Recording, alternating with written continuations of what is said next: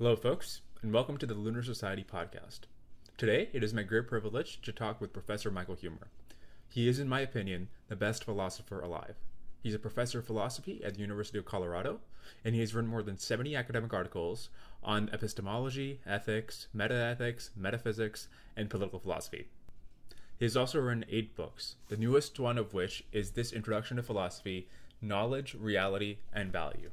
I highly, highly recommend it. It's incredibly clear and easy to read. It covers all of the arguments in philosophy that I've been curious about since I was a teenager. So I've included a link to his Amazon page uh, in the description where you can go and buy it. Today, we had an incredibly wide ranging conversation about a previous book of his, The Problem of Political Authority. Just a reminder, as always, to please, please share this podcast on social media or with your friends if you enjoy it. This is a small and growing podcast, so uh, word of mouth really, really helps. Without further ado, here's Professor Michael Huemer.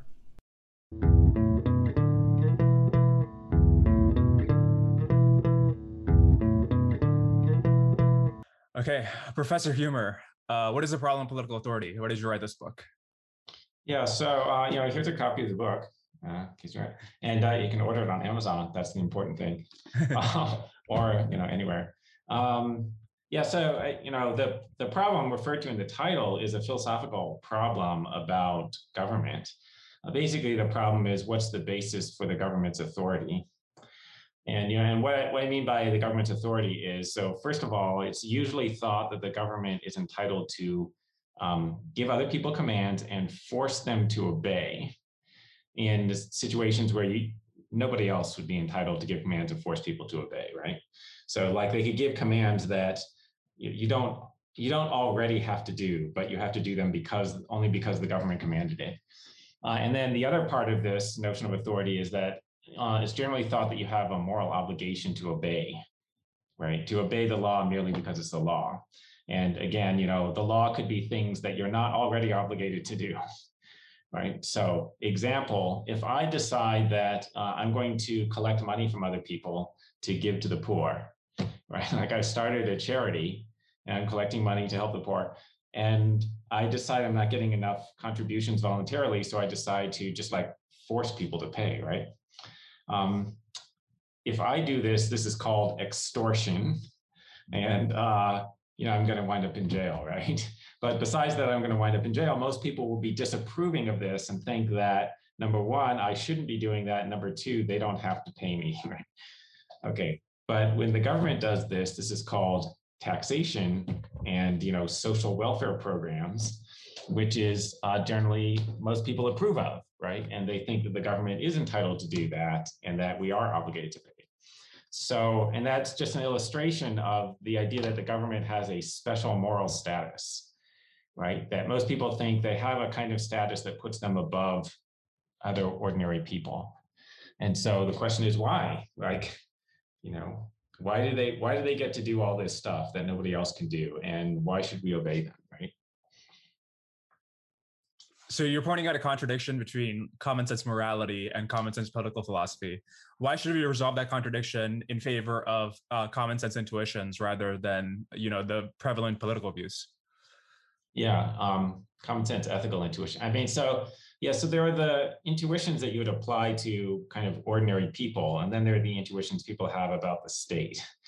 Um, but I think if you raise this issue with most people, um, they will see that some sort of explanation is required, right? So, like most people have the initial reaction that the government has authority, but they um, they will not generally say, and yeah, that's just self-evident and needs no explanation. Like most people can see that it needs an explanation. Right. And so then they will try to give an explanation. Then it will just turn out that none of the explanations are any good. Right. So, I mean, right. So, part of the reason why we don't just go with our um, initial intuition about politics is that we also, you might say, we have the intuition that it requires an explanation. Right. Um, yeah. So, that's part of it. Um, another thing is, you know, the, um, the ethical intuitions that I'm appealing to. So things like um, you, you shouldn't go up to people and just like steal their money or, you know, like threaten people with violence to get their money or, and then lock them in cages and stuff like that. Um, these are not controversial intuitions, right? Like these are intuitive reactions that any normal person would have, regardless of whether they're Democrats or Republicans or libertarians. The thing about the state having authority is not so uncontroversial, right?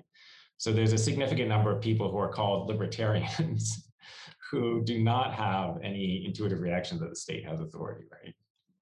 Yeah. Um, yeah. You know, I have like in the book in chapter six, I have a series of explanations for why people might have this bias in favor of the state. Um, you know, based on different findings in psychology, right? But I mean, one of the obvious things, like maybe the most obvious thing, is that people have a bias towards the status quo right? And like there's there's just very clear independent evidence of that. Like without talking about the problem of political authority there's independent evidence that there's a bias for the status quo right? Uh, so this explains why people in different societies um, with very different customs tend to think that their customs are superior to those right. of other societies. Like and how could that be? Like it has to be that they're biased in favor of the way things are done in their own society, right? Um, right. So, like, I've got an explanation of why people would have mistaken um, moral judgments about the state. Yeah. So I, I, want to talk about your second point there, which is that there's more controversy on the po- uh, political views than there is on the uh, basic ethical uh, um, intuitions about theft and so on. Um, it, it's not self-evident to me that so there are libertarians who believe that uh, the state should be significantly smaller. But as far as people who believe that the state has no unique authority that non-state actors have uh, don't have, it's not self-evident to me that like anarcho-capitalists outnumber uh, the people who think that you should have to pay somebody. Your neighbor has a right to make you pay when you have benefited from his services, even though you didn't ask for those services. Um, I, I, wouldn't say that anarcho-capitalism is less controversial than that. I, it might be, but I'm like that's not self-evident to me. Um, anar- anarcho-capitalism is controversial. right. Um, so, right. So, anarcho-capitalism is the extreme version of libertarianism, right? So there are not very many of them, but there are a substantial number of libertarians, right? And but, but they, all, st- they still hold the political. Most of them still hold the political view that um, the state has some unique authority, right? Um, no, I don't think so. right. So, and I mean, this is um, this is discussed in chapter seven, um, where I argue that um, you know what differentiates libertarians from everyone else is skepticism about authority. That is that is the basic libertarian view. By the way, many libertarians um, deny that this is what what unifies libertarianism, but um, I think they deny that because they haven't read my book.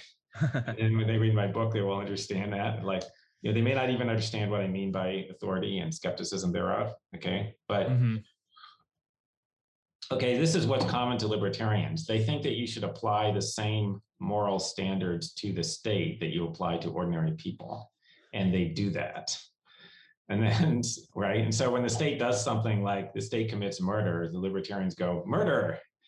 And, you know, the partisans of conventional political views go, oh, well, you know, I guess they shouldn't have done that, but, you know, but we're not going to call them murderers or anything like that. Right. Yeah. Um, so, like, a, sorry, go ahead there's a quotation at the end that I put at the end of the book from um, the Chinese philosopher Mozi, which was, you know, like whatever, some thousand years ago or something. But um, he says, you know, to kill one man is a capital crime, and to kill 10 men is to multiply the crime by tenfold, and to kill 100 men is to multiply by hundredfold. Okay, and this the rulers of the world all recognize. But when it comes to the greatest crime of all, making war on another state, they praise it, right? Because you know that's just like it's just murder but bigger, right? Yeah. Um, and so he says, you know, if a man on seeing a little black says it is black, but when seeing a lot of black says it is white, then it's clear that this person cannot distinguish black from white. And similarly, the rulers of the world cannot distinguish right from wrong. Yeah, yeah. No, it's it's, it's an interesting point. Like if if we held uh, political leaders to account the same way hold individuals to account. Um, it'd be an interesting way of uh, looking at them. Uh, so let me ask you about the uh, biases you were talking about. One of the ones you point out in the book is um, Stockholm syndrome, where a victim of abuse will feel loyalty towards their abuser and feel that the abuser is actually protecting them and will feel um, gratitude towards small acts of mercy. Uh, I, I, wonder, given the fact that people regularly uh, criticize the president or regularly criticize government policies they disagree with, to what extent they're actually fearful of or in some way um, uh, uh, incorrectly loyal towards the government in this particular way because of fear of authority. Yeah. Um, so, you know, so the original Stockholm syndrome, you know, just for anyone doesn't know, uh, refers to there's a bank robbery in Stockholm, Sweden, whatever, like decades ago, probably 1970s or something, where um, the robbers took some people hostage in the bank vault. And then it, basically it turned out that the hostages kind of emotionally bond bonded with the kidnappers. At one point, they thought that the kidnappers were protecting them from the police. Right? At the end, um, the the hostages didn't want to go out without the kidnappers because they were afraid that the police would shoot the kidnappers right once they got them alone okay so anyway um, and then i think one of them like um, you know, tried to aid in the legal defense, like started up a legal defense fund for kidnappers. Okay. And this is a phenomenon that occurs periodically in hostage situations, right? It wasn't just that one case. So like, you know, FBI negotiators are trained to be prepared for Stockholm syndrome. Um, now, you know, what happens with the government isn't literally exactly that. They're not literally kidnapping us. But um, my idea is um, there's a you know, there's a little bit broader phenomenon that people will um, instinctively take the side of those who are who have power over them. And there's an evolutionary explanation for why this would be, right? So, and you know, people have said about Stockholm syndrome that it's a survival mechanism. Um, which, by the way, there's evidence for thinking that it worked because um, the like the kidnappers in that case said like they were thinking of shooting the hostages, but they couldn't do it because of the emotional bond that they had formed with the hostages. So, um, so it might have worked. Uh, and you know, my more general point is, it's common in human societies for someone to have power over others. And if the people in the weaker position form an emotional bond with the powerful people, that may help them to survive and prosper. Right. So that might be why people um, kind of try to try to take the side of the government. Right. Uh, and then, you know, you asked about, well, um, people are often very critical of the president. And I guess I think it's because people are distinguishing the government from the current office holder. It doesn't feel like you're being disloyal to the government. What you're saying is you just want like the other party, like you wanted the other party to be in power, which which they're also like, you know, half of the government or something like that. Mm-hmm. Yeah. I, I so the, but then there's people who I mean, not from a libertarian perspective. There's people who question the legitimacy of the government in other ways. Uh, for example, they'll say it's uh, systemically racist. Uh, and these are also the, the, kind of people who want to increase the size of the government. Uh, but that also seems uh, confusing. Like if, if it's uh, if fear of government should prevent people from okay so let's say it prevents them from criticizing uh, the legitimacy of the government but not but it uh, allows them to criticize the president. Why are people comfortable criticizing the legitimacy of the government in this particular way? I mean i'm not sure they're questioning the legitimacy of the government. Yeah. Like the you know the social justice warriors. Right. Um rather than just criticizing some of its policies right? Mm-hmm. Um, uh, so, I mean, in my view, questioning their legitimacy would be saying, like, they shouldn't um, they shouldn't have any entitlements that ordinary citizens don't have. Right. So, like, if ordinary citizens aren't entitled to tax each other, then the state shouldn't be able to tax us, or you know, something like that. Right. Um, yeah. So, I, and I don't think the left wing people think that exactly. No, um, but I mean, they you know they are like uh, they're like sort of. Actually, I mean, I well, I'm I'm not quite sure I understand your view, right? So, um, because I'm not quite sure I understand what the systemic racism is, right? Mm-hmm. So, like, um, I was going to say like they're accusing the government of being racist, but I'm not even sure that that's what it means, right? Like, well, what do you I'm mean? not sure that systemic racism means that anyone is actually racist, right? That's fair. Yeah. Um, I, I wonder to what extent. So uh, uh, uh, Rene Girard thought noticed that after Stalin died, uh, support for the Soviet Union amongst academia in the West declined, and so his hypothesis was that the academics didn't support uh, Stalin uh, despite his violence, but because of his violence. So it wasn't fear of authority, but more so um, the, uh, that the charisma of authority, that they find uh, authority charismatic and violence charismatic. Uh, what do you think of that hypothesis?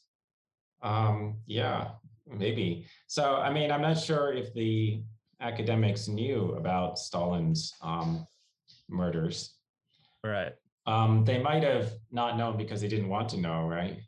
But so I think there's a phenomenon that um, horrible people are often charismatic, or right, or you know, charismatic to ordinary average people. Mm-hmm. So Stalin was probably a charismatic character, although like I haven't seen him, but um, because uh, like people, um, ordinary average people don't admire moral virtue. They admire power. Like they admire somebody who is who appears strong and confident, right? But the people who are very strong and confident are often bad people.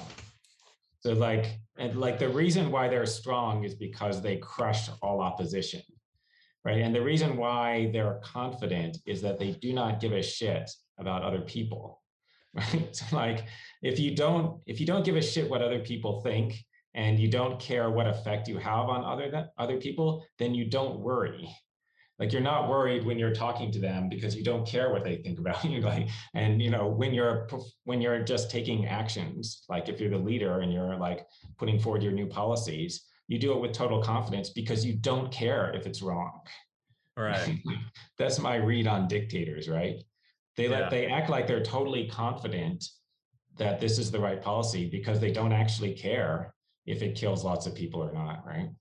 Right. Like yeah, see that normal person would be worried. what if I'm doing the wrong thing? But then that worry would make them look unconfident and then people would not support them. Right? Yeah.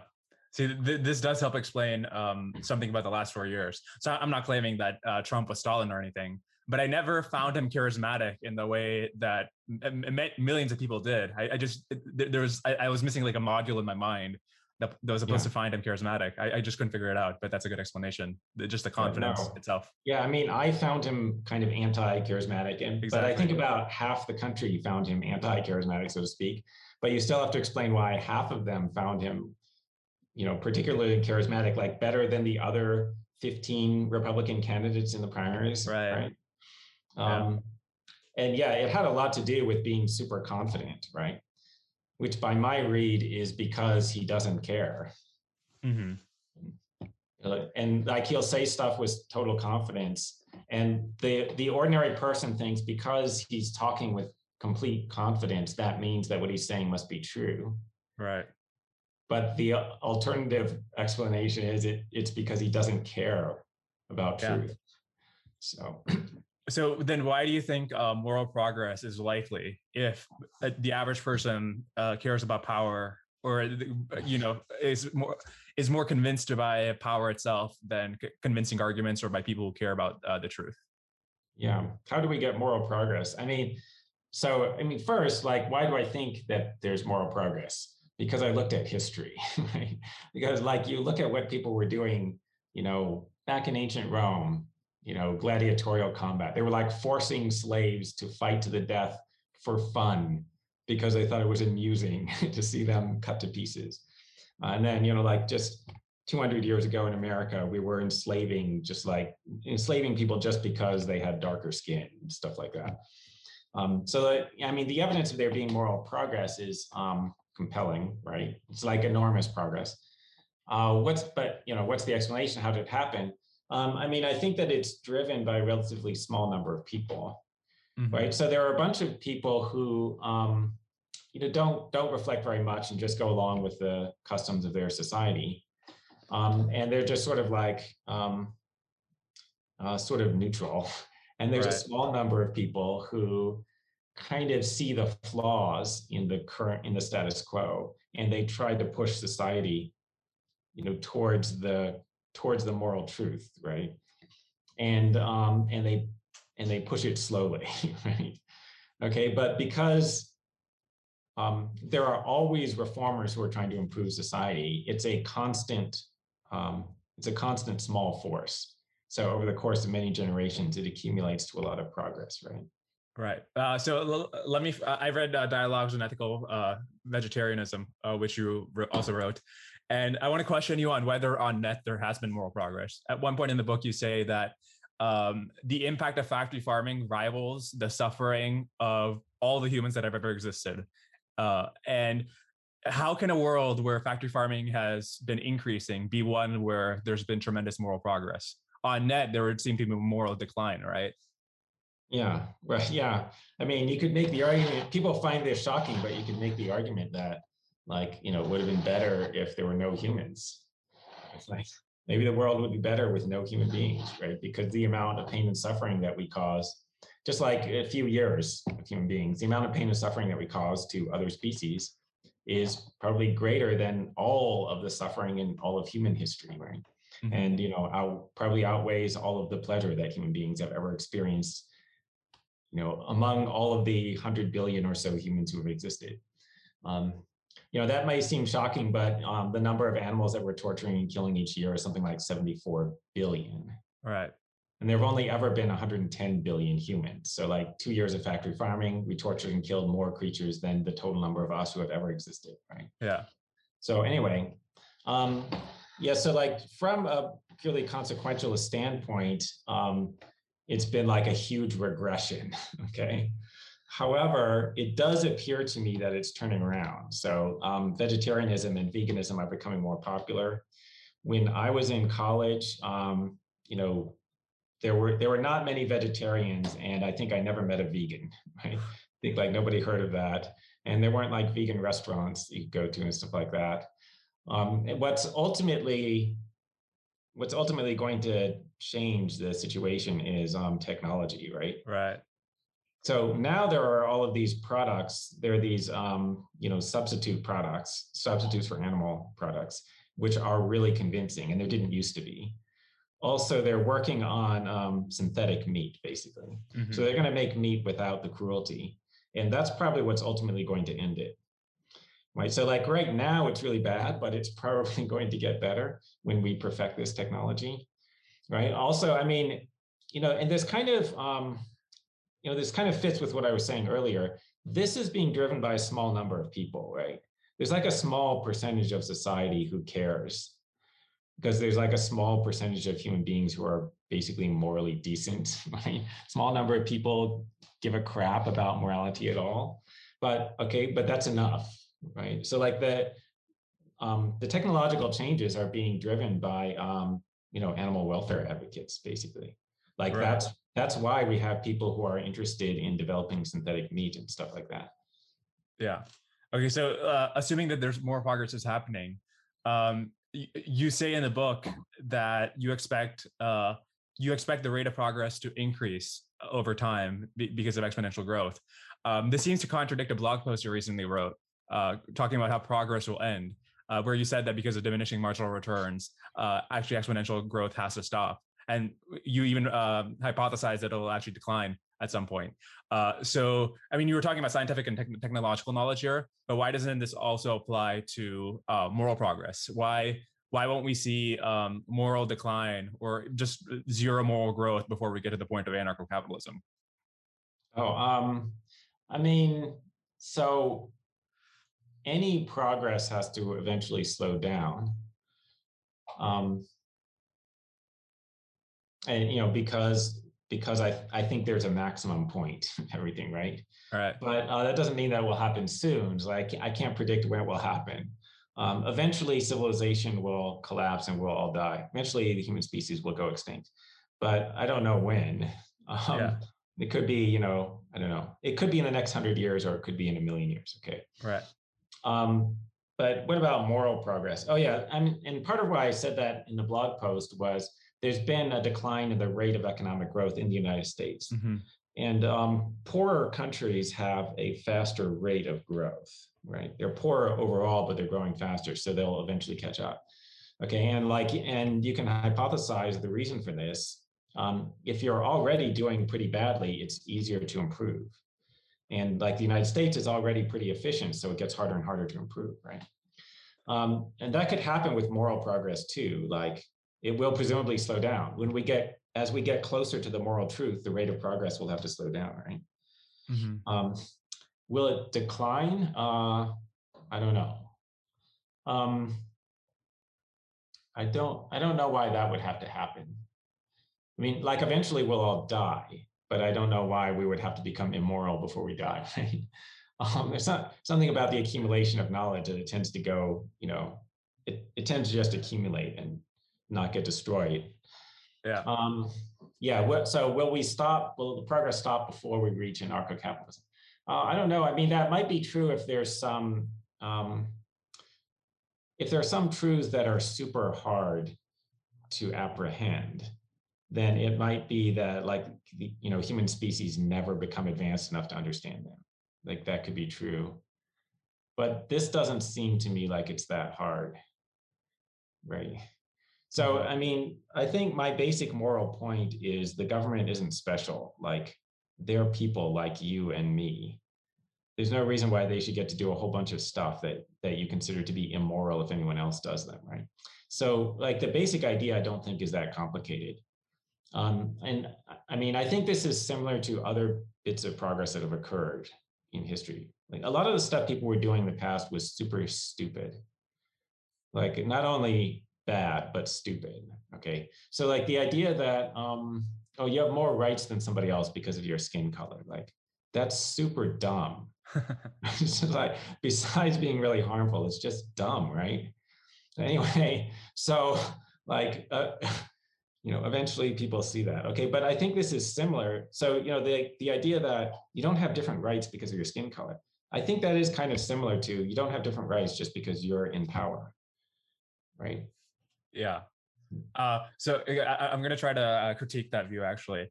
Um, like it, it you could say that the change in attitudes over the last few centuries has been towards greater respect for the individual a stronger presumption against violence and coercion.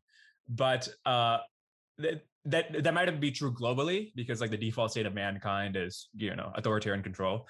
But in the united states it seems that in the 19th century obviously to the exclusion of blacks and women attitudes were far more libertarian. Uh, there's a particular example of uh, Grover Cleveland has sent a bill from Congress uh, authorizing what would be $250,000 today for some natural disaster that occurred in Texas and he vetoes it. And he says, first of all, I can't find any um, authority within the Constitution to do this. Second, this sets an expectation of, uh, you know, uh, paternalistic uh, help from the government in the future, and we should just rely on the charity of fellow citizens. This is not the proper role of government. Uh, both parties seem to have a respect for um, the autonomy, autonomy of the individual, more so back then. Uh, so on the particular point of uh, libertarian views, it seems that there's been regress. And I think maybe a better theory of changing attitudes has been uh, an increase in safetyism. And in most cases, this is a good thing because countries that care about safety don't do genocides, torture, war, and so on. Or, you know, like dangerous. Yeah. Yeah, yeah. But uh, it also means that they're more comfortable with regulations, with fines, with uh, uh, n- not so um, diligent in protecting uh, property rights. So then this safety is a asymptotes to a regulatory state rather than anarcho-capitalism over time. Yeah, I mean that that could be true. So definitely, the United States has had um, growing regulation. Um, you know, back when it was first started, the um, the Code of Federal Regulations. So this lists all of the federal regulations. It was started in I guess 1938 or something like this, or 1930s. It was 22,000 pages, which sounds long enough um, but it's now over 150,000 pages, right? Um, and you know, like uh, you know, the size of these regulatory agencies is growing, more employees, right? Um, so, um, I mean, it, it could be right that that's just what's going to keep happening, right? But it's not obviously right. Um, so, I mean, there is a certain amount of pushback, and there are people who are realizing the like the problems with regulation. So, um, in many areas, just many areas of human intellectual inquiry, knowledge just accumulates.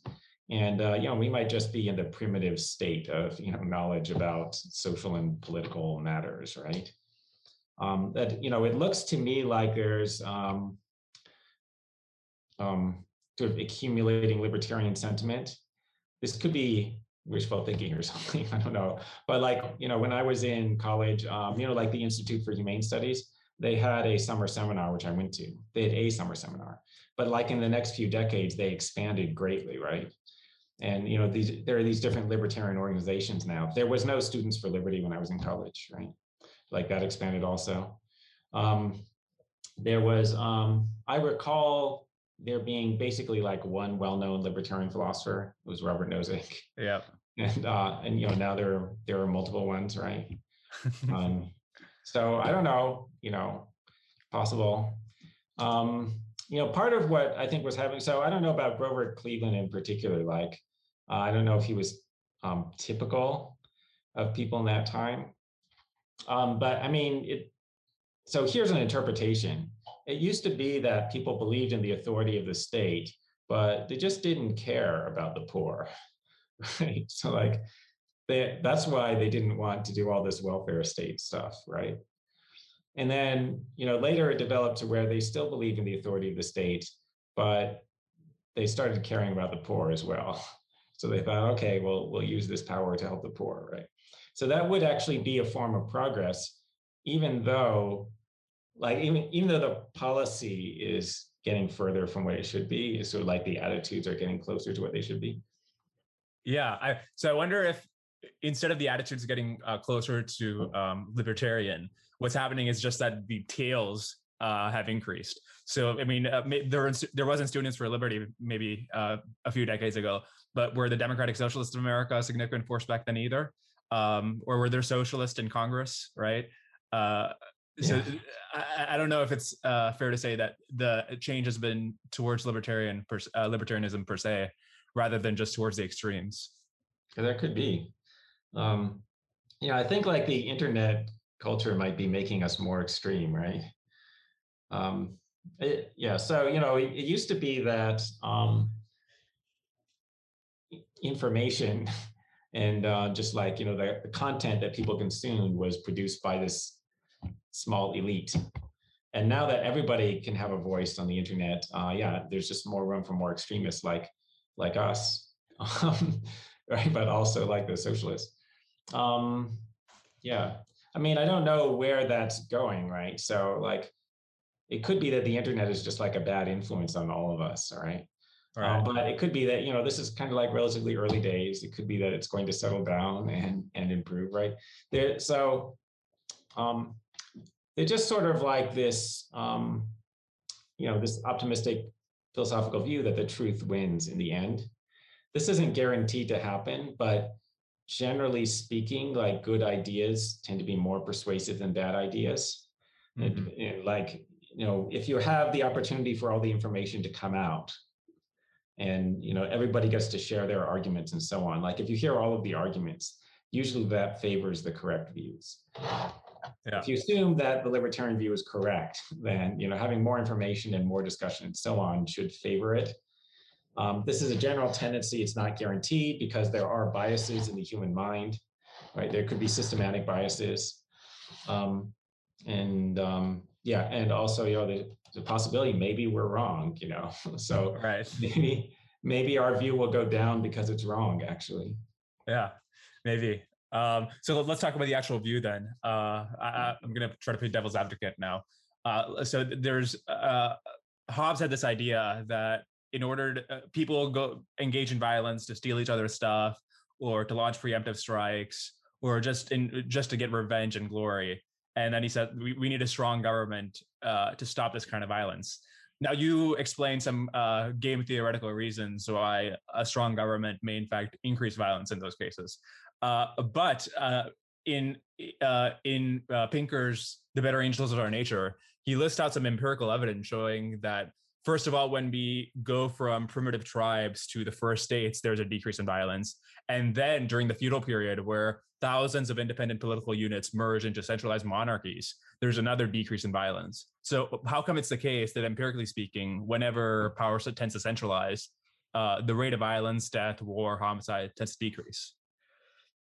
Oh yeah, uh, yeah, that could be true. So I think um, um, it could be that the so like the the central power, the government, um, suppresses violence, suppresses the small scale violence, right? They do large scale violence, i.e., war, but they suppress like the just ordinary one on one murder and so on.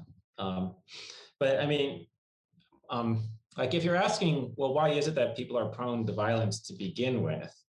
Uh, I think like the, so I think Pinker in that book takes up the explanation, like the Hobbesian explanation, which is totally wrong and makes no sense. Okay, but but in a different book, Pinker gives a different explanation that I think is actually correct. But I, I'm not sure he realizes that it's a completely different explanation. Okay, so the Hobbesian explanation is, um, you know, everybody's completely selfish, and everybody knows that anyone can kill anyone, and um, you're afraid that somebody else is going to attack you and kill you, so you attack them first because there's like some advantage in combat to the person who attacks first. Okay, and you know this makes no sense because so if there's more than one other person who is worried about being attacked, and you go around attacking people without provocation, then everyone else is going to know that you're the biggest threat. Like you're the one who's most likely to attack them without provocation. So all of these people who are thinking about doing preemptive attacks, like you become the biggest target for them, right?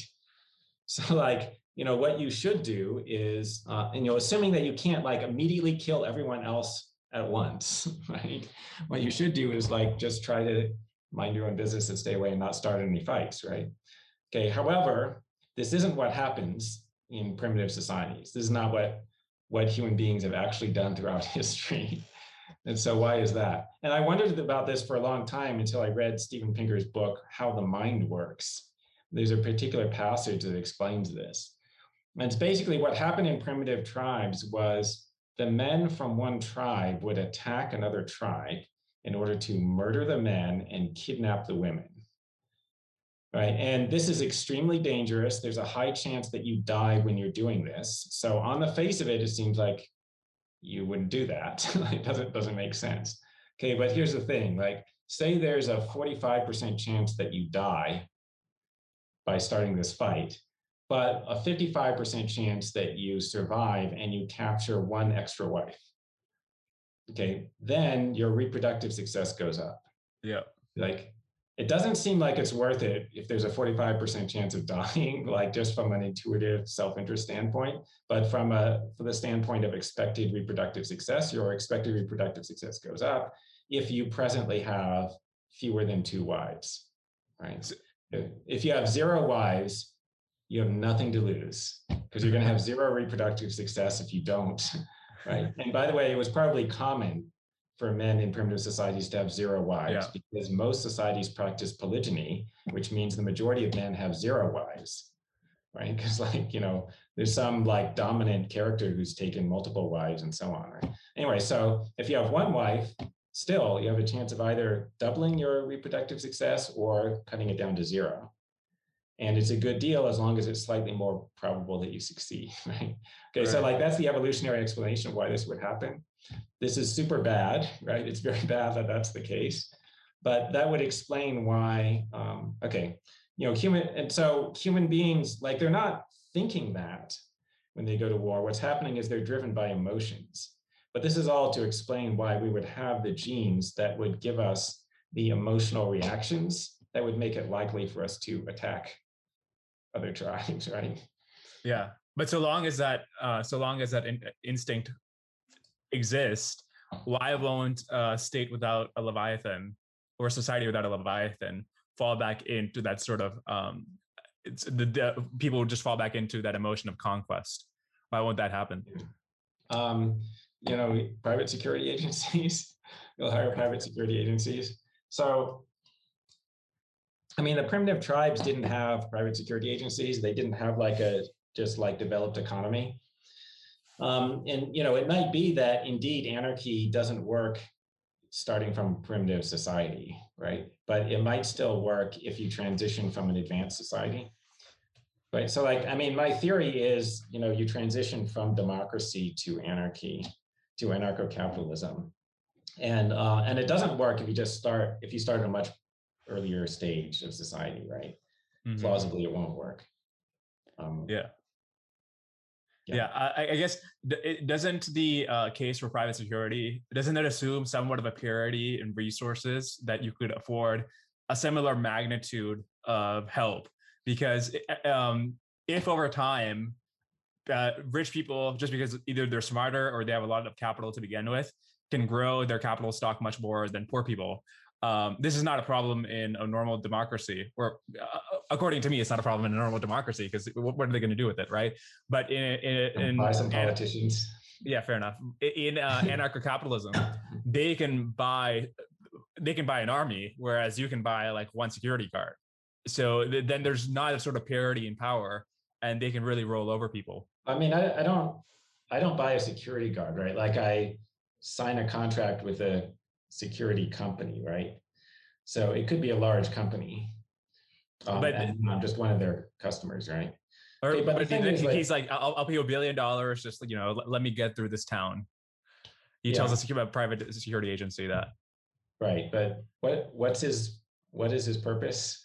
Okay, so like you know, Bill Gates um, hires like some really powerful security agency, and to do what? Uh, steal resources, uh, steal women. Okay, but I mean, he's got billions of dollars. Why doesn't he just buy them? So, right. So, I mean, the thing is, like, this is why rich people usually don't do this because they could just buy the thing that they want. That's why they don't have to steal it, right? And it's probably it's cheaper. So, like, I mean, rich people um, rich people do well with women, right? like Bill Gates would not have a hard time finding a wife if he didn't already have one, um, just because of that, right? And but the thing is, like, so if you want to pay somebody to help you steal money from poor people, like, okay, the amount of money that the poor people are willing to pay to not be stolen from is about equal to the value of the stuff that would be stolen, right? Mm-hmm. So, like, what you could do is you could just buy it from them, right? Yeah. Then, you know, not have to worry about the violence. Yeah, fair enough. Although, um, in such a situation, aren't the poor disadvantaged relative to the rich? I guess they are in any society. But if, if they if a larger portion of their income and assets has to go towards security than anybody else, they're not going to see the kind of growth to their wealth that anybody else would. Yeah, but I mean, they're they're not right? So like rich people are going to pay more for security yeah. like they presently do right? Yeah. Um, because they have more to protect like more stuff to protect so it makes sense to do that. But also like and also for their personal safety they place a higher monetary value on their personal safety. Right like okay nobody wants to be beaten up but like if you ask how much money will you pay to not be beaten up? The answer is larger for the rich person right? So like they will pay more more dollars, right, for security. Yeah. Okay. So um, one possible answer to your question, like, what are they going to steal if they can just buy the assets? I mean, you could ask a similar question about uh, the U.S. government. Like, uh, why do they expect tribute every year? Why don't they just trade with people? And the answer is they have nothing to trade with, right? The only thing they have to trade with is their coercion. And um, why? So uh, Pinker floats the idea that the first states were really just kind of uh, mafiosos that took control of an area and expect a tribute every year. Why won't uh, these one some of these private agencies kind of form the uh, proto states where they demand tribute every year from the people living there uh, in exchange for living safely? I guess you could say that's what the state is today, anyways. But yeah, that, that is what they are. Although you know, you might worry that maybe we would get a worse state than the exactly right. Um, well, I mean, it's just that um, if you already have one of these organizations, it's easy to keep it going. But if you don't already have one, it's hard to get it started. Mm-hmm. So, like, if we had if we had the anarcho-capitalist situation just set up the way it's envisioned by the ANCAPs, um, from that position, it's difficult to establish your um, state-like entity, right? like everybody's got a security agency and then like you try to start up a gang of people to attack people right? And so so you're not already rich and you don't already have all these resources. You're hoping to get the resources by attacking other people. Well it's going to be hard to get there right it's like you know without getting arrested by other people's security agencies and so on. Mm-hmm. um, but so but you know it matters how this whole thing comes about right? So if if the anarchy comes about by you know one day the government just disappears like and the cops disappear then it would be chaos right? So you know the first thing that would happen is there would be chaos in the street and the second thing that would happen is people would immediately start setting about setting up another government right okay but um but that's why that's not the way I envision the transition going, right? The transition would have to go by the government progressively privatizing its functions. So the government would outsource policing to private security companies, right? And maybe they would do this gradually. And similarly, they would gradually outsource the courts to private arbitrators, right? So the idea is that the government is shrinking while at the same time the private um, organizations that would take over those functions are growing if the government just collapse immediately, it's no right. good. But if there's this, you know, simultaneous process, then um, then you could get to a stable situation where now it's hard for an individual to overturn it. Yeah. How, how soon can this happen? Uh, like if everybody agreed, you know, uh, Huemer's right. I bought this book. Uh, yeah. As soon as everyone buys my book, uh, paradise can begin. but if if today everybody agreed, how long would it take to uh, privatize things to the point where we're living in a system of anarcho-capitalism without doing it too fast so that uh, bad things start happening? Um, I don't know. I mean, I don't don't have expertise on that. I have to like we probably have to observe things happening, right? Mm-hmm. But I mean, like if people were um, convinced, like we have a democracy right now, if people were convinced that we should privatize more functions of the state, we can start doing that right now. Yeah. Right. Um, and you know, sort of like depends on how cautious you want to be, but like, you know, a, a city right now could say, yeah, we're going to stop this police thing right now. Right? Like, like the city of Denver tomorrow could say, we're gonna like start hiring private security guards to patrol. So, and then they could pass laws to, you know, change the change the asymmetry between government police and security guards, right? Yeah. Are, are you pro defund the police? Uh, I mean, you could say that, like in principle, right? But I mean, I'm not sure what those people mean because it kind sure. of sounds like they mean just cancel the police and then have no security. right? Yeah. Like, no, I don't want to do that. But I would, I would take that money and give it to private security companies. I wouldn't take it and just not give it to any security, right? Yeah.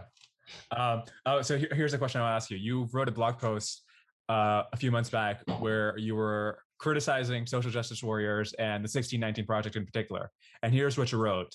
Uh, you said you, uh, the title of the post is attacking your own society. You wrote, um, here's another plausible way of eroding norms directly, verbally attacking the foundation of one society's, preaching that the society is founded on fundamentally evil values, that large parts of this, that society have no reason to be loyal to the whole, and that its institutions are fundamentally just a sham designed to take advantage of most of its members.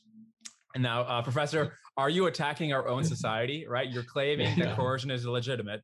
Our society is, uh, in large part, founded on the idea that the state is legitimate, that its coercion is legitimate. If coercion is evil, then isn't our society illegitimate? And then aren't you eroding then the norms which have uh, brought us peace and prosperity? Then.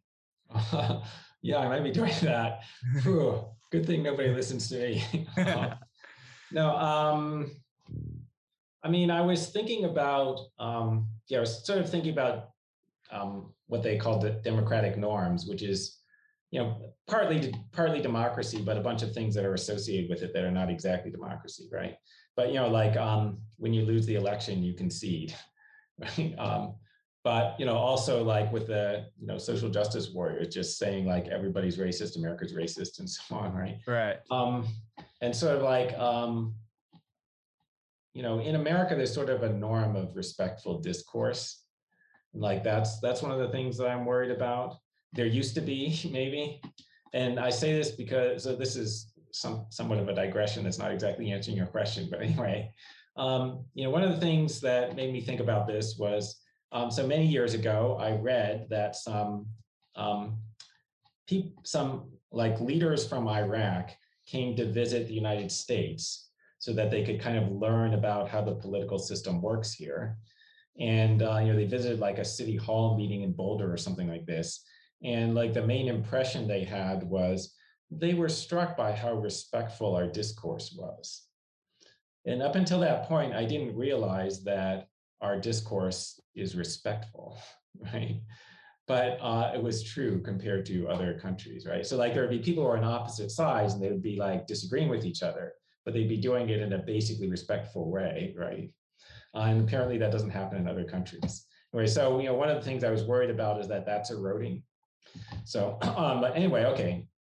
Um, then in that blog post, like, you know, I want to I want to leave room for criticizing society. I want to leave room for saying like there's some stuff that's very messed up that we need to change, right? Um, so you know, how do we do that and not not be accused of wrongly violating the norm?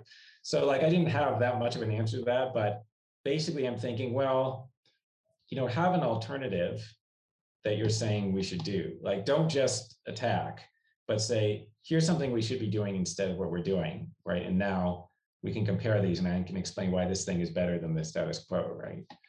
Okay, so that's like constructive criticism. Um, what, what I sort of sense from um, left-wing ideology today is that it is a lot of attacking, right? Just, just like for the sake of um, undermining confidence in America.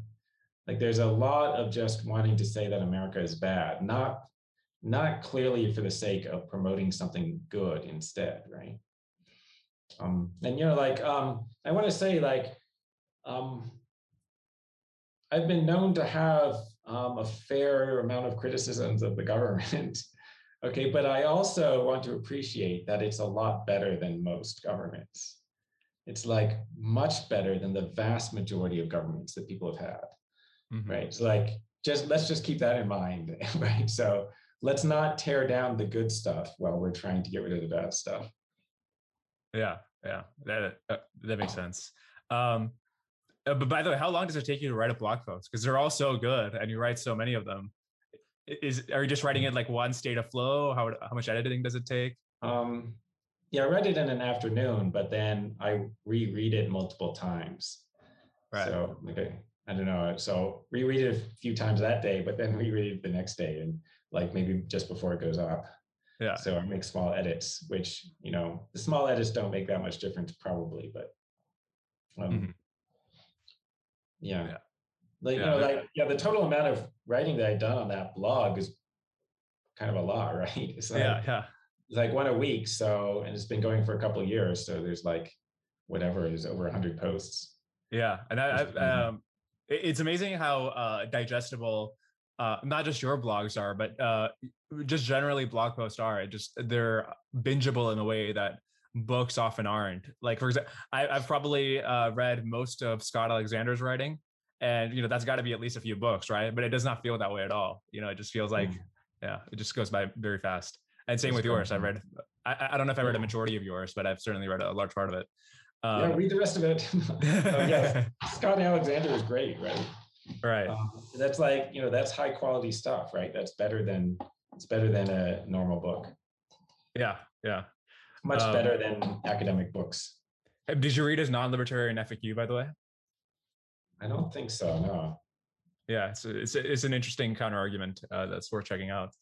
Um, yeah. So I, I want to ask you: Is it unethical of you to believe that coercion uh, coercion is evil, but your uh, your job is subsidized by the fruits of that coercion? Is that unethical of you to have that kind of job?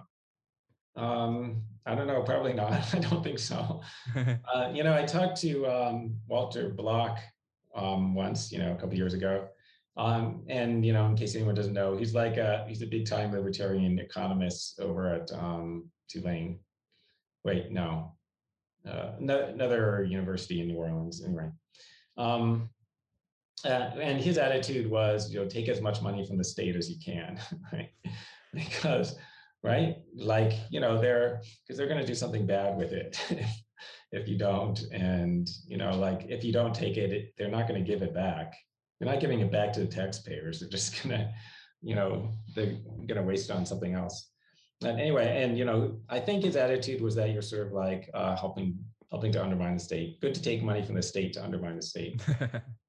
um, but you know, but I should tell you, like um, the difference between University of Colorado and a private university is minimal.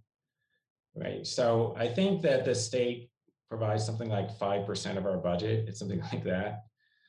Um, now, the, the state university, of course, like universities are subsidized in general. So like we get, we get a subsidy in the same way that every other university gets a subsidy. Namely, all of these students who are paying our super high prices, um, you know, like most of them would not be paying if it weren't for financial aid, which is provided by the government, right? So the government helps these people get all these loans, which they probably wouldn't take, right? Um, so, you know, like definitely we, the university, are charging, we're overcharging, right? But I mean, everybody's overcharging, right?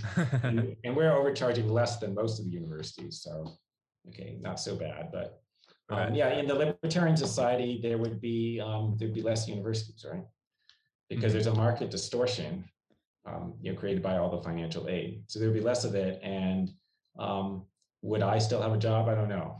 Like some professors would still have jobs. It wouldn't go down to zero, but it would be it would be cut down significantly. Yeah, I hope you have a job in that society. But, how, how mean, would you? Sorry, go ahead.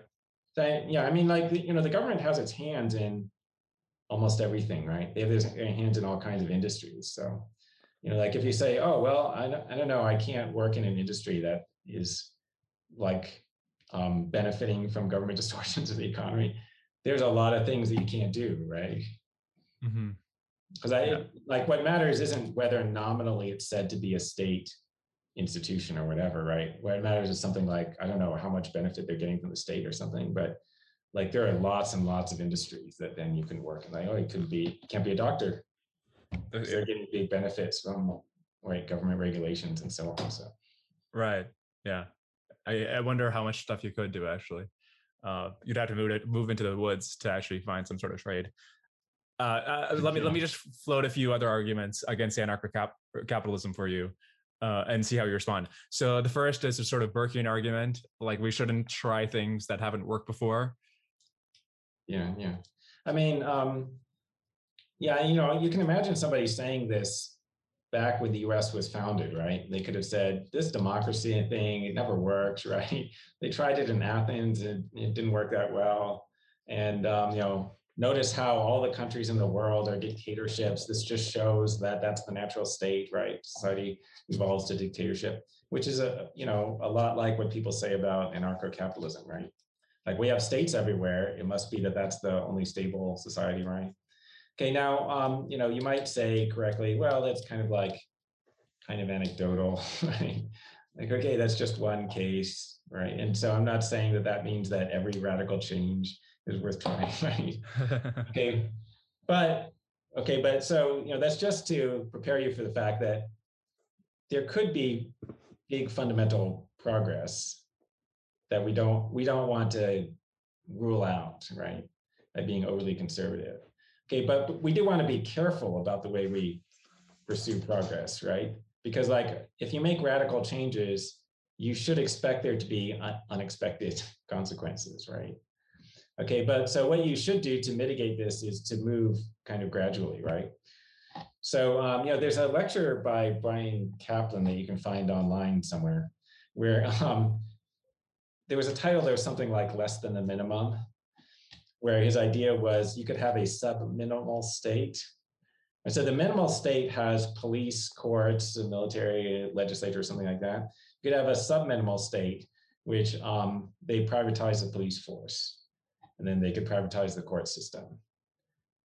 Right. And so that doesn't completely eliminate them, right? Um, doesn't completely eliminate the state, but it makes it much smaller. Okay. And so you can imagine this, this process where the government could be progressively outsourcing police duties, which by the way, they have done in some places. There are some places where the government will hire private security instead of using their own police. Okay, and they could progressively outsource court duties. And there are some cases where that happens as well. There's some cases where the government court will refer you to a private arbitrator. Um, but they could start doing that more and more. Okay, and so the person who's worried that anarcho-capitalism would be a disaster, you know, now they they should answer at what point in this process they think the disaster would happen, right? There's like, if you make this transition gradually, like I don't see where a disaster would happen. So you could get pretty close to anarchy, but you know, you still have like some body that is um, saying the rules. Like they don't have a police force anymore. They don't have courts anymore, but they are giving rules to the police and the courts. So okay. Um, and you know, like if you're if you're already sympathetic to libertarianism, we could eliminate all these you know business regulations and all this. So the government could be much smaller. Um, and you think, okay, so do we need that last bit, right? Which is like, I guess, the legislature. Uh, and then I guess there's the military. You might need that actually. Yeah. You might worry right. about. Well, what about the argument from the Black Swan that at every stage like this, you might have a one percent chance of destroying everything we might care about, and you make a similar argument actually in dialogues against uh, uh, dialogues about ethical vegetarianism, where you say um, even even if you alone st- uh, stopping eating meat doesn't you know cause people to produce less meat the, in expected value terms if like every hundredth person stopping eating meat like causes a decrease in animal suffering it's still worth it for you to do that in a similar way here if hmm. I, I, don't know if every, at every 10th increment of decreasing the state is possible that something bad happens it's yeah. still it's still uh it's still good to not try it or well we, yeah, but I mean, we don't have any evidence for that premise, right? We don't have any evidence that something bad happens at every 10 stage or whatever. Yeah. Um, I mean, the thing is like, um, sure, anything that you try could have some unknown bad effect, right? And by definition, it's unknown, so I can't give an argument that it won't happen, right? Because we haven't specified what it is. Okay. I do want to say though that like bad stuff could happen from maintaining the status quo yeah. too. Right? And so like, you know, in the book I mentioned that um, actually there's a pretty good chance that the government is going to kill all of us. Right? like I don't think that's a oh, outlandish possibility, right? Like they've actually, I think they've come kind of close to that a few times. So there oh, were a few times. Yeah, there were a few times when we were pretty close to a nuclear war. Right. So like they could have killed everyone. Luckily, they didn't. But that doesn't mean that we can just like keep going, right? Just keep going forever and it's all, always going to be fine, right? Yeah. Um, we probably have people right now who are working on, you know, bigger, more destructive weapons, right? More destructive, but cheaper, right? So we probably have people who are working on biological weapons or mm-hmm. you know other things, nanotech weapons or things like that. Yeah, this actually leads to uh, my next argument against anarcho-capitalism, which is uh, sort of the Nick Bostrom uh, vulnerable worlds hypothesis, if you've heard of that. Basically, the idea is with every new technology you discover, there's some small chance that it, it allows us to destroy everything. Like it's a technology that allows one guy with 50 grand to uh, destroy an entire city. Uh, and in such a world, you need strong government regulation in the sectors where this kind of technology is possible. And without a government that regulates this kind of development, it's almost guaranteed that something bad's going to happen. Yeah. I mean, in fact, I think I had a blog post that was kind of about this, right? And um, which, you know, which I, I guess I view as the strongest argument for strong state. Um, and yeah, I, I, think it was titled, you know, something about the case for tyranny or something like that. And then a bunch of people started arguing about whether I should have used the word tyranny there. Right? Like, oh, it's not necessarily tyrannical, right? but it was just an argument that there needs to be somebody like monitoring individuals in a pretty close way, right? So like, you know, not not having much privacy and able to stop them, right? Um, so that might that might be the case if you're in a society in which one person has the ability to release a world-destroying weapon. Right now, uh, right now that's not the case, but yeah, as technology advances, that could definitely happen, right? Because as technology advances, like what just what what it means is that you can produce larger effects with smaller effort, right? But but then isn't the worry that by the time you get to that point, you've already destroyed the state capacity to regulate that kind of stuff? And yeah. so you might you might as well preserve the state. And also for most of human history, if there is going to be a human history, that's going to be the state. I mean, if these weapons come around in 100 years and there's like a million years of humanity left, then for most of it, we're going to need a state anyways. So what's the big benefit of doing anarcho-capitalism now? Yeah, I mean, you know that that might be Right, right. Like, I mean, like, I think this is the strongest argument for keeping the state. Um, but, you know, I think there is a, like, there's an argument on the other side, which is, well, actually, the government is likely to be the ones who develop the deadly technology, right? So, so far, there's one technology that would plausibly be capable of killing everyone. That's nuclear weapons. And it was created by the government and has only ever been used by the government. But in fact, I think every weapon of mass destruction has been created by governments. Well, most weapons have been created by governments, right? But isn't that a bit like saying in like the year 1800, well, everything good that's ever, if you're an atheist and arguing for atheism, somebody yeah. could say, well, all the bridges and all the really cool things, all the knowledge has been made by um, religious people. But, but you could respond, well, that's because there's been nobody else around, right? Like if there's if there's not an anarcho-capitalist society where you're permitted to build nuclear well, weapons on your own, then I mean, obviously the state is. Sorry, if everyone is religious, then yeah, all the good things are going to be created by religious people. But not everyone is a government employee, right? And but they, just, they, you you can't just build a nuclear bomb it, while states are dominant. They, they won't let you. But if you can, then well, then you might. uh, yeah. So before the nuclear bomb was invented, could could a private individual have invented it? I don't know. I mean, after it was invented by the U.S. government, then the US government would stop anyone else from building them. But before they, you know, before it had been discovered, um, I don't know why a private person couldn't have done it. Fair enough. Except that it's super expensive and, you know, no, like there wasn't a person who had a good incentive to do it, I guess. But mm-hmm. um, uh, anyway, yeah, so um, you might think yeah, but if we didn't have a government, then maybe there would be more, I don't know, would there be more people who are trying to build weapons of mass destruction? Um, I, I wouldn't think that. I mean, I, I mean, I understand why governments are doing this, right? Like they, well, there's this thing called war that happens between states. And like, and so they build all these standing armies. And so they just, they're constantly looking for bigger and more powerful weapons, right? And so like that's just like this constant um, you know, pro destruction, destructive technology lobby, right? So I mean, it just looks like that's the way to accelerate the time that we get the world destroying technology.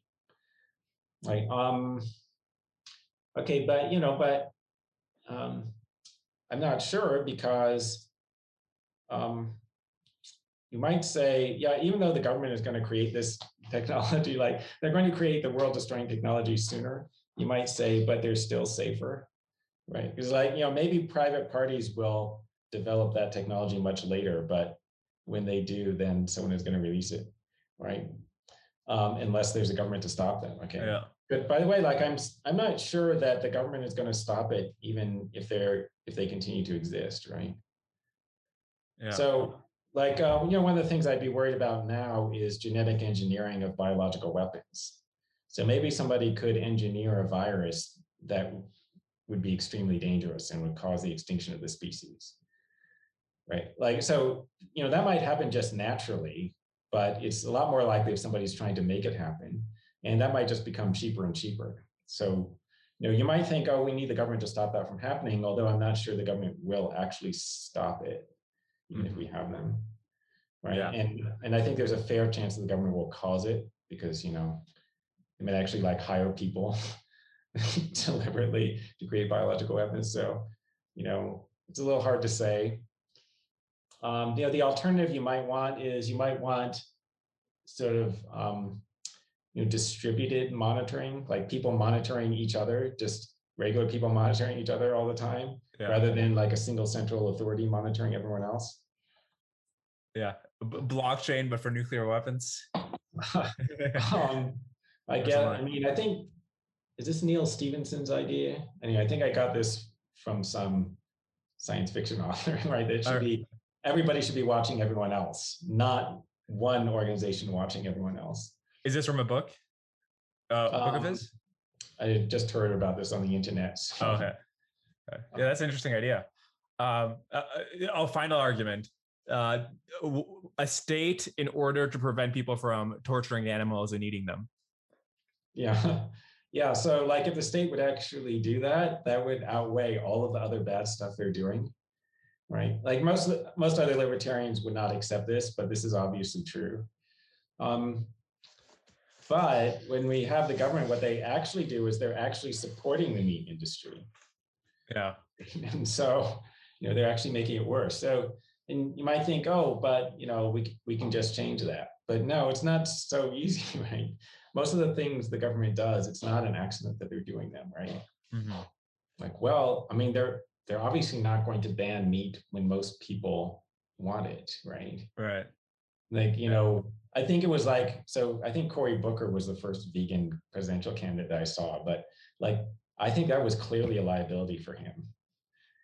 Right. And like, it, and in fact, um, you know, there was a time when an interviewer asked him, Hey, so are you going to like try to make everybody vegetarian? And he was like, No, no, not doing that. Right. Because yeah. if he'd said yes, he's definitely out of the running, right? Right. Although he did propose some bills um, calling for regulation of animal cruelty. Uh, yeah, although he didn't win, so I guess it makes your point for you. But um, yeah, I mean, yeah. So like that is a plausible. I think that society has to make more progress. So like I think if the majority of people cared about animal welfare, then the government could pass regulations that would promote animal welfare. It would get a lot better, right? So, but this will only happen after most of the problem is solved, and then the government will come in and sort of like sweep up the remainder right. of it from like you know the backward people who are still promoting cruelty yeah yeah uh, okay so uh, now let's uh, let's do a game of underrated overrated the rules of course is this thing underrated overrated and you can pass if you want and you can also offer a brief explanation for why you think so so you wrote a few pieces recently a few blog posts about what students should be learning in school and in college uh, one thing you didn't mention either for or against was like a coding class. And this has been proposed by a bunch of people recently that because of the dominance of computers in our society, everybody needs to learn how to code. What do you think of this idea? Uh, let's see, is it overrated or underrated? Maybe about correctly rated, I suppose. I mean, I think it's um, useful, but I don't agree that everyone needs to learn to code, right? Mm-hmm. So, like, I think some people, um, basically, I think people who would be reasonably good at it should learn it. Right. And some people would just be terrible at it, so there's no point, right?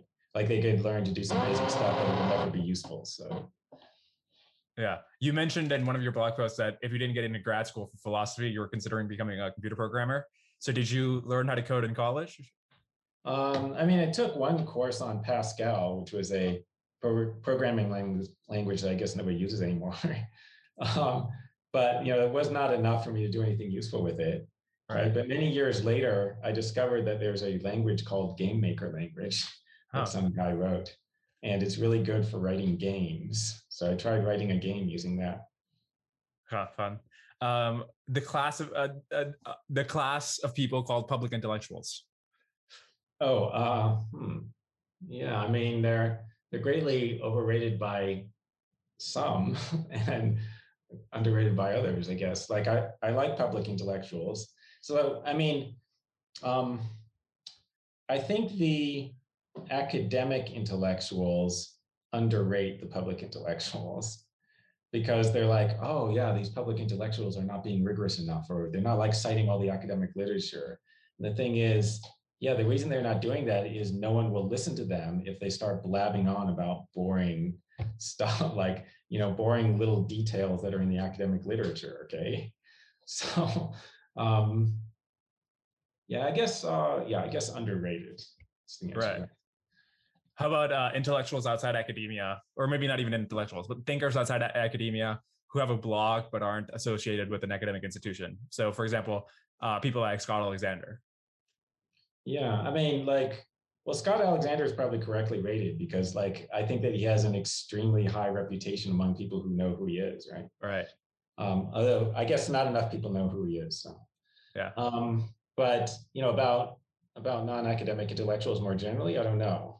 So um, I mean, most non-academic intellectuals I think are not good, and like so like not not worth reading, or they wouldn't uh-huh. wouldn't be worth it to me to read, and I don't think worth it to other people to read. But um, but that's you know I'm like I'm not trying to be a snob or whatever, um, but I think it's I think because you learn stuff when like when you go to graduate school and you get the PhD, they actually teach you some stuff.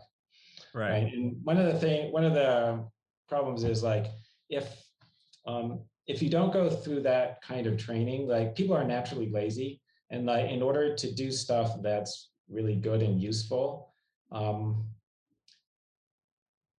it requires work and effort and stuff like this that is not, it requires some stuff that's not so fun, right? And then, and, um, you know, like oh, reading a bunch of literature and, you know, finding out what people really think, right?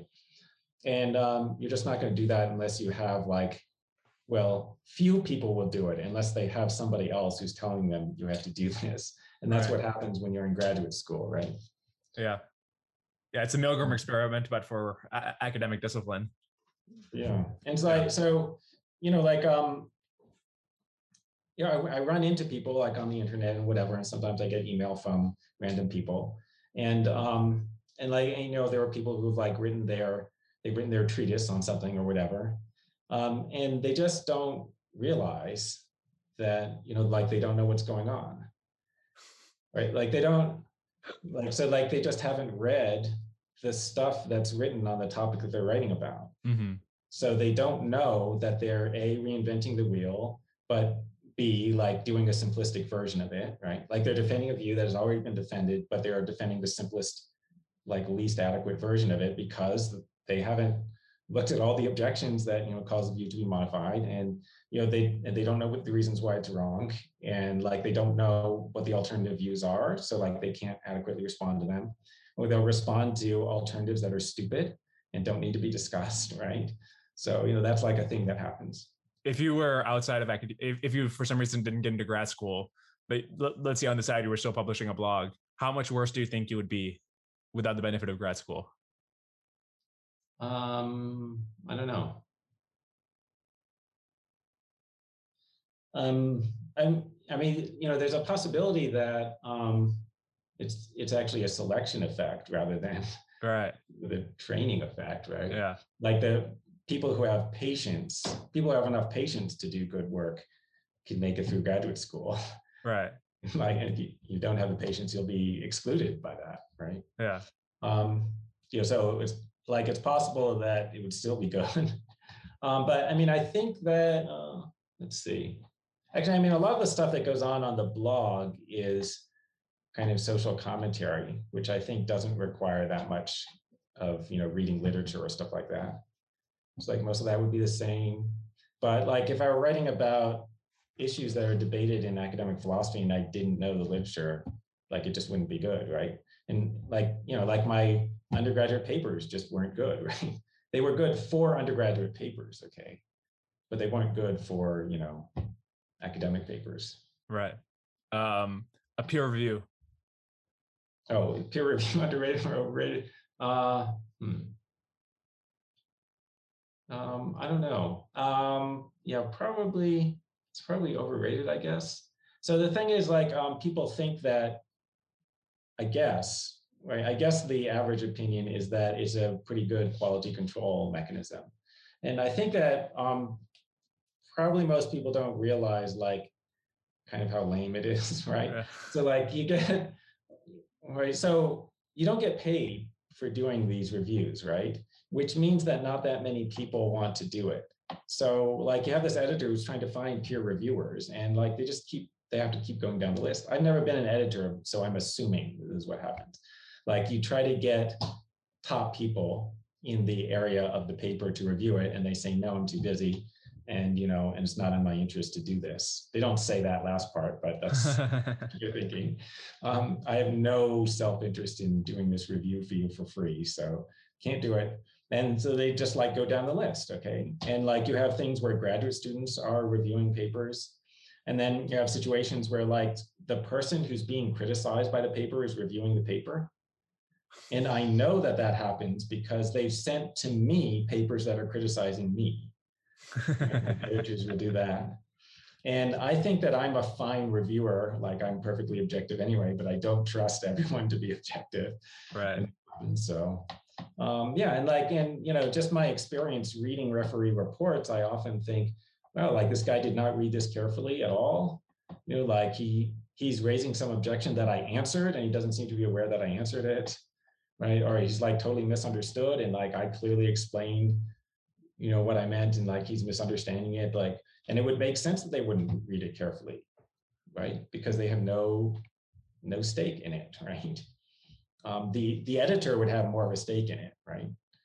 Because like it reflects on the quality of the journal, Right. but it's a it's an anonymous review, so it doesn't reflect on that person. No one will ever know if you did a bad job of reviewing. So Yeah. Um, okay. How about online ed- education? Oh, um, hmm. I mean, it's probably like it's a good way of learning if that's what you want, right? But I think it's a less good way of getting prestige, hmm right? So, which is what people actually want. So, um, I mean, I guess I think um, most people, so most people don't actually want the education; they want the prestige. But also, most people don't realize that that's what most people want. So like, so, you know, online education isn't, I don't think that it's going to take over. It would if people just wanted knowledge, right?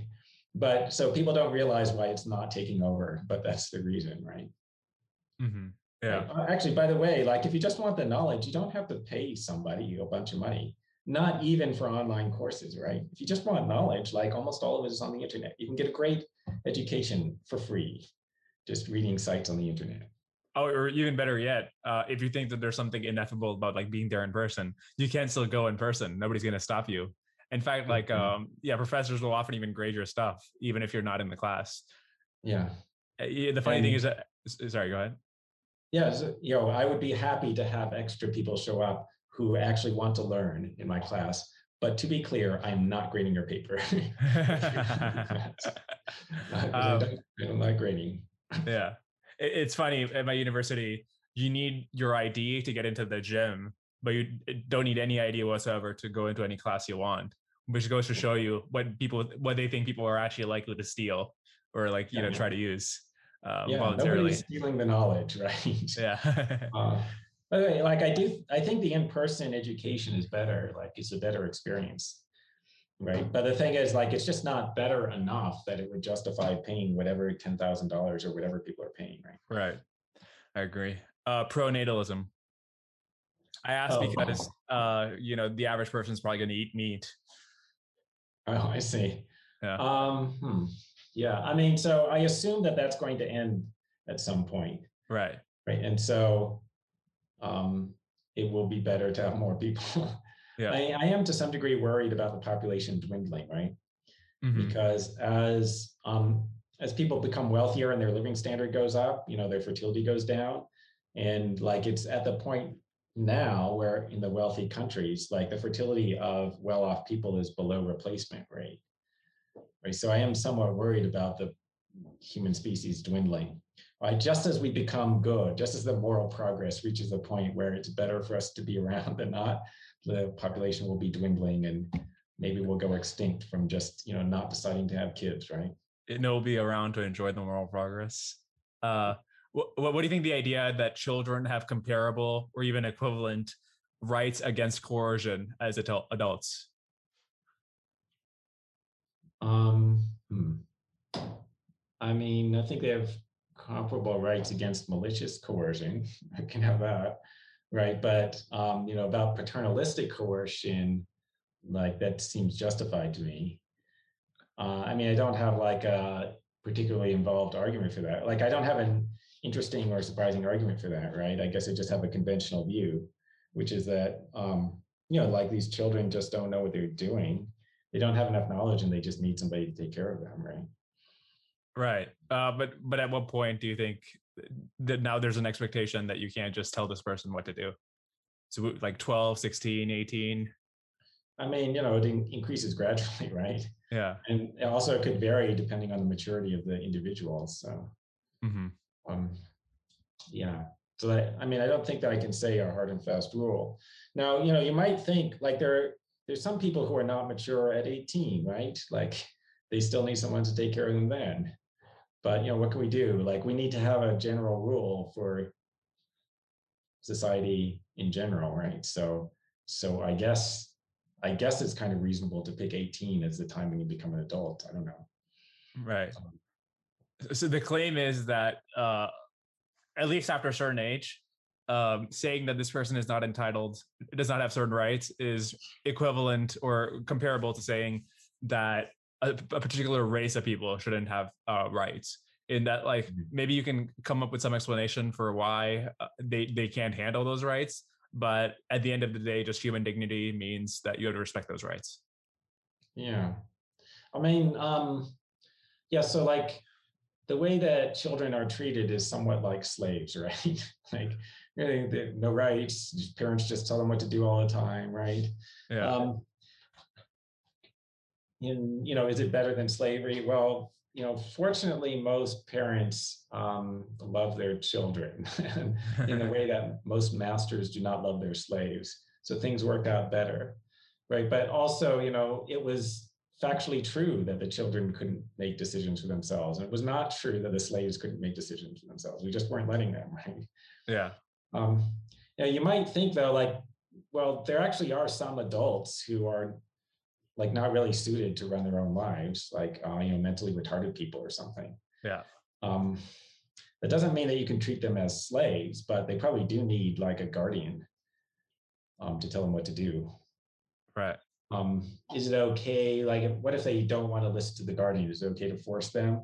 I don't know. You know, probably depends on the situation, right? Like, if they want to go play in traffic, I guess yes, right? Yeah. Uh, okay, final two questions. Or actually, f- final three questions. I didn't notice the third one there. Um, first of all, uh, at least in my opinion, and among the philosophers I know of that are living, um, you seem to have addressed the big questions uh, more prolifically, creatively, and accessibly. Uh, what's the Huemer production pr- function? How are you able to be this uh, this productive? Oh, um, hmm, I don't know. And creative. Uh, yeah. It's partly because I'm smart. Um, it's partly because I I love philosophy. Um, if like if you don't love it and you know you're just doing it as a job, then you won't do that much of it. Um, you know, in the academic world, there's sort of there's not really incentives for um, producing like you know blog posts or stuff like that. There's not incentives for producing public philosophy. So like you don't get prestige from it. The other academics are not so much impressed, whatever. And um, you know, like literally in my department, we literally have a point system for publications. Like you get a performance review every year and like we assign points for each publication. Uh, there's no points for blog posts. only point for academic publication, although that might change in the future. But anyway, so um, yeah, so you'd only do this if like you're just like, well, I mean, I'm on a mission, right? I'm on a mission to um, promote rationality in society. Yeah and like you know like i'm i'm in philosophy not just as a job but to get a paycheck or whatever or to get prestige or any of that like i'm trying to improve the world intellectually right yeah uh, what do you think about the uh, impact of intellectuals versus entrepreneurs slash engineers in shaping how the world turns out yeah good question um you know so like i mean this makes me think of an example so think of the example of um there's Peter Singer, and then there's um, the people who are like um, beyond the Beyond Meat people, people yeah. who create that company, and you know these other companies like the Impossible Burger, and the people who are doing the um, synthetic meat. Okay, so um, I think Peter Singer is kind of the reason why people are doing that. Like I think those people, uh, like the entrepreneurs, I think are um, animal welfare advocates or something like this and it's you know largely because of Peter Singer and other philosophers like Tom Regan. Um, so, but but also like you know after writing that book, apart from convincing the entrepreneurs, like he tries to convince a bunch of ordinary people. Like I go to like I try to convince students. I write this book, and I think that that part is having a lot less influence, right? Like it's super hard to convince people to change their life in a way that's not in their personal self-interest, you know, for ethical reasons. You can get like a few percent. You can change a few percent of people's lifestyle for ethical reasons because that's how many people care about morality. anyway, but like a few percent of those people are like entrepreneurs who are going to like then make a big difference. Huh. So, are, so you? Yeah. Sorry, go ahead. So, I mean, you know, if you want to assess like, well, who's making the bigger difference, that's hard to say, right? Like, because the entrepreneur probably wouldn't be doing it if it weren't for the philosophy. Right. Right. but apart from the entrepreneur, the philosopher is having a much smaller influence on society. Yeah. Uh, um, uh, so is your goal then with your books not to convince, not to just to convince people like, oh, you're right, but then to get some of them to build the so-called machinery of freedom? Like, are you trying to inspire entrepreneurs more so than just convince people? Um, I guess. I mean, I don't have a very specific plan, right? I just have the idea that it would be good if there were more people who had um, true beliefs, you know, about important philosophical matters. And I don't know how it's going to happen, but in some way that is going to improve society. Mm-hmm. Like, um, I kind of think that it goes from the top down, so to speak. That is, if you convince the elites, then the rest of society will go along. Our, our elite, uh, I know Bryan Caplan thinks that you got to get the elites while they're young because uh, that, that's when they'll change their minds. So are you trying to convince like future elites, people in college, or are you trying to convince like elites as the existing elites? Yeah, I mean, I guess I try to work on all of them, but you know, like Caplan's probably correct. Like it's a lot harder to get people who have already formed their beliefs and you know have been have been there for a few decades, right? Yeah. Yeah. Yeah. Uh, oh, uh, so the next question. Uh, what are your three favorite books Oh, uh, hmm. Let's see. It would be three of my books. So that, that you did not write yourself. Oh, okay. Books that are not my. I don't know. Um, like, like I would probably have to spend a lot longer to actually accurately answer that. Yeah, that's all right. Um, uh, I liked uh, I liked The Fountainhead a lot. Uh-huh. You know, that that novel. Um, and I guess like you know, it had an influence on me in actually Ayn Rand had an influence on me in um, doing philosophy. Right. Although she was not a professional philosopher and ultimately was not very good at philosophy, she still influenced me to, to do philosophy. Um, what else? Yeah, I mean, I'm, you know, like I might, so like when you ask me this and I haven't thought for a long time, I'm biased towards books that I read recently. Okay, mm-hmm. so I like the book Time and Chance by David Albert because it's just like fascinating, right? Just fascinating stuff about um, you know what physics teaches us about the nature of the universe and so on. Um, and also, I like the Cosmic Landscape by um, um, I've forgotten his name now.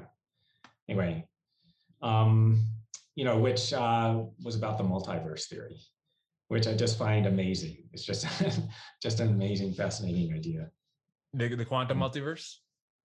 Um, well, they're they're sort of like different versions of the multiverse, but uh, I guess like he thinks that it comes out of string theory, right? Uh, like it's I don't know, and you know, uh, but you know, there are different different ways there could be a multiverse. There could be like just really far away other universes that that um, the space in between our universe and the other universe is expanding so fast that there's no way to ever reach the other universe so they're effectively isolated, right? Yeah. Um, yeah, I'm sorry, I can't remember this guy's name now. Anyway, but you know, there are lots of good books. Um, yeah. I liked the myth of the rational voter, right? That was very oh, good. Um, in you know, just thinking about why politics works the way that it does. Mm-hmm. Um, yeah. Uh, and and then the final question: What advice would you have for a philosophically inclined twenty year old who doesn't want to go into philosophy as an academic discipline, but is still interested in philosophy? Um, I don't know. Like, like, you know, my first advice is buy all my books. But, but I mean, um, like advice for like what? Like, what are they trying to accomplish? Um, uh, let's say they're technically inclined as well. So, engineering slash entrepreneurship is. Oh, I see. Hmm. Um, I don't know. Would you advise working in specific fields? Is there some thing you advise in terms of excellence and uh, getting good at what you're doing, or just where where the important problems are? Yeah, I mean, like I have, um, like I would I would give advice from the standpoint of self interest to people, like, um, yeah, so like, okay, I mean that this is probably not what you're asking about, right? Like, you know, how you can how you can be happy or something, right? but anyway, okay, this is what I figured out. It's very simple, but the secret to happiness is first of all having um, solid, meaningful relationships. So like, hang out with people that you get along well with and develop close relationships with them, right? And uh, and like people that are not beneficial, just cut them out.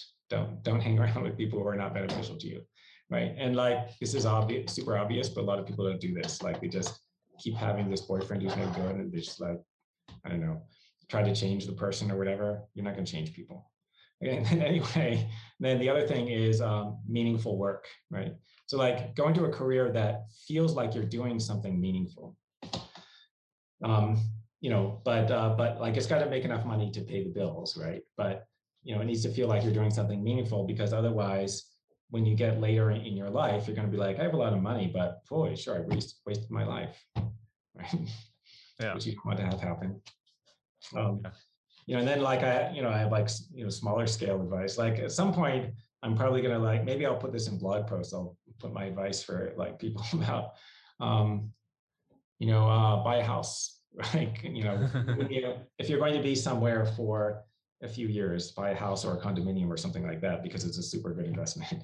And yeah. then you like when you have money, um, um, invest in index funds. You know, like don't try to beat the market because you're probably not going to. Right. There's stuff like that, right? Yeah. But anyway, okay, but that's probably not what you wanted to know about. You no, might that's so useful, yeah. You might have wanted to know, like, oh, well, how can we improve the world? I don't know. That's really hard, right? Um, like on a small scale, um, my idea is to model rationality, right? Like interact with people in a way that is reasonable and rational. And like part of part of that part of the reasonableness is like you listen to them and try to actually understand what their point is before saying your thing. Like don't just only be thinking about your point, right? Um, and you know, like my idea is if we get enough people doing that, maybe the culture will improve. Yeah, yeah, let's hope so. Um, okay, so those are all my questions. Uh, Professor Huemer, thank you so much for your time. I really appreciate uh, talking to you. This was a lot of fun. Thanks for having me. Yeah.